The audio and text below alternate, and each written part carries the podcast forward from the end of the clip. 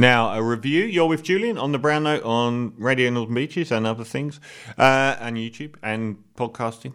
Uh, a review of the 1975 Lost classic Night Moves. Um, Arthur Penn is someone that needs a bit of a ret- retrospective, a pivotal director to emerge in the 60s. Uh, the Miracle Worker isn't that well known now, but got him his first nomination for Best Director at the Oscars. He won the Golden Lion with Mickey One. The Chase, I think, is a film that is criminally underappreciated. It's one of my favourite. It's about sort of a bit about race, and it's certainly about the almost civil war that was happening in America towards the end of the 60s between uh, very right wing sort of values and populism and the more progressive elements of society. It's an almost unique film, but it's one of my favourite Marlon Brando performances. He's superb in it. And it's also, I think, the major league debut of Robert Redford, who plays the um, the protagonist of the film. Uh, his next film was Bonnie and Clyde, which um, was one of the most acclaimed and important and counter- counterculture films of the 1960s. Alice's Restaurant followed, uh, Little Big Man, Visions of Eight, and then Night Moves, which might have seen his career go into interminable decline. I don't think any of those previous films were very successful. Night Moves was um, very unsuccessful on release um, and didn't get any of the credit that it deserves. Uh, it stars Gene Hackman as your classic gumshoe, private eye, sad sack guy who roams around the night spying on people. And he gets uh, roped into the usual fare, which is a rich old soak, uh, a rich lady who used to be an actress who now drinks all day her wayward 17 year old daughter, very promiscuous young lady, has gone missing, and he, she employs Gene Hackman to track her down. The standard fare for any sort of private detective story, particularly uh, as it's sort of got this setting. It's usually in either Miami or LA. This one's, I think, Miami. Um, now, I've got a massive amount of appreciation for neo noir, which is uh, the film noir itself is a very well established genre with films like The Maltese Falcon, my favourite, The Third Man, which has a number of elements to it which continue through neo noir. So it's just a, a, fragmentation of the genre. And most famously around the sort of, you know, the private detective standing in the alleyway and all the, the lighting and everything, and the femme fatale female character uh, usually an anti hero for the lead. Uh, Humphrey Bogart being the most prominent one. Neo noir itself has thrown up some very interesting films, almost like the postmodern or acid western. Um, I think, in a way, Jean Luc Godard's debut film, De Souffle or Breathless, a masterpiece, one of the best films ever made, straight 10 out of 10, um, could be considered sort of like almost ground zero for this kind of film where the the idea of the detective story and the stylization of it, everything becomes abstract, particularly everything becomes existential. Um, and less focused on plots and Agatha Christie twist points and so on. Um, and often it puts a lead character in a world where he doesn't quite understand what's going on. Now, I think the king of these movies is a film that you can find on the podcast that I reviewed on this show and gave nine and a half out of ten to, uh, called the is it Robert Altman's film? I think it's Robert Altman's film, The Long Goodbye. Another film that got no kudos on release but is now regarded as a classic. It's a very stylized film.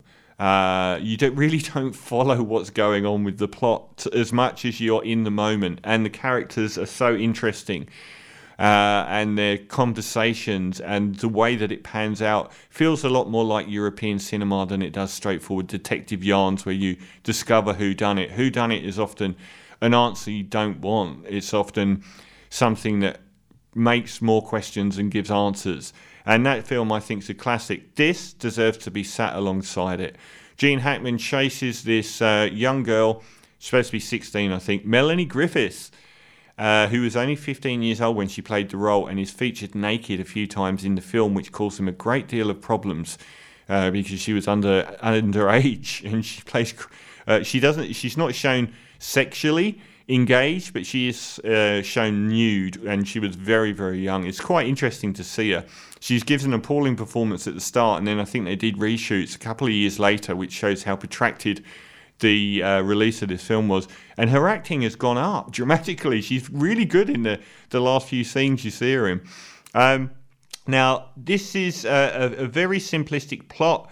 He follows the journey of the Melanie Griffiths character to a film set where it seems people that she's had sexual relationships with, like a stunt guy and an actor, and and the guy that does a, a very very early performance from James Woods as well as Melanie Griffiths in this film.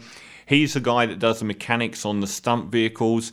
He's like her best friend back home, and he sort of like gets into altercations on her behalf. And then she's fled on to her stepdad, who lives in the Florida Keys, with a woman played uh, Jennifer Warren. Uh, they live as a couple in the Florida Keys, and he basically has a fishing boat and a seaplane, and she just arrives on their doorstep and causes mayhem.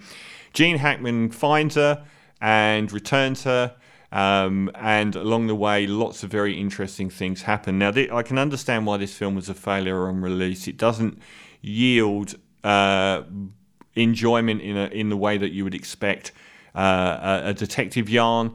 Um, primarily, it focuses on one of the big tenets of neo noir. I guess you could call a movie Drive neo noir as well, where um, the plot itself is something that's almost unknowable. And in a way, I really like films like that because I thought that Inherent Vice was a brilliant film by Paul Thomas Anderson. And not if you follow the story through once, but if you watch it again and let everything wash over you when you know what's happening I thought it was a magnificent film, his most underrated film. Uh, here, you get Gene Hackman being pulled into this labyrinth world, which seems very straightforward. The whole missing Melanie Griffith story and all of those elements seem very straightforward. She ends up dying in a stunt crash after she's been returned to her mum.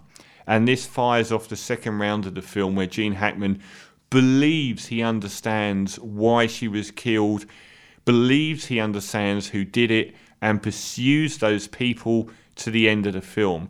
He's generally wrong about what he's pursuing, but him pursuing it and confronting people leads to them acting in a manner that propels the second half of the movie. It's a self fulfilling prophecy.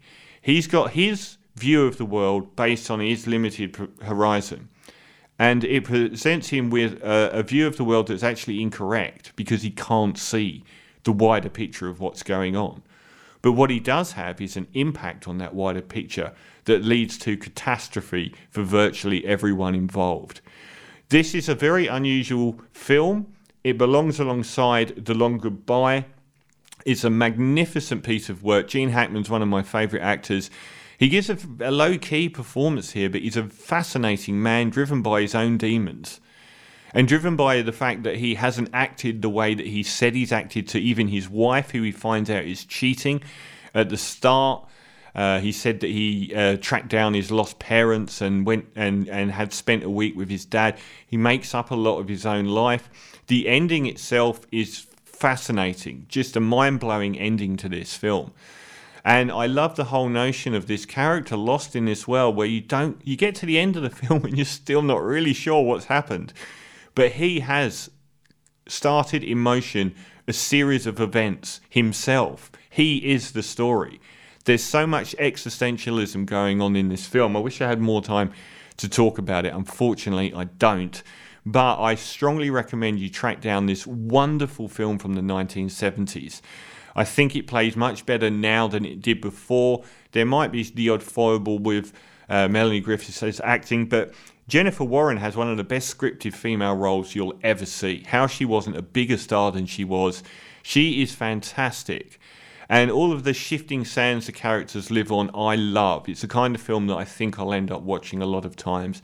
So, Night Moves is a thorough recommend from me.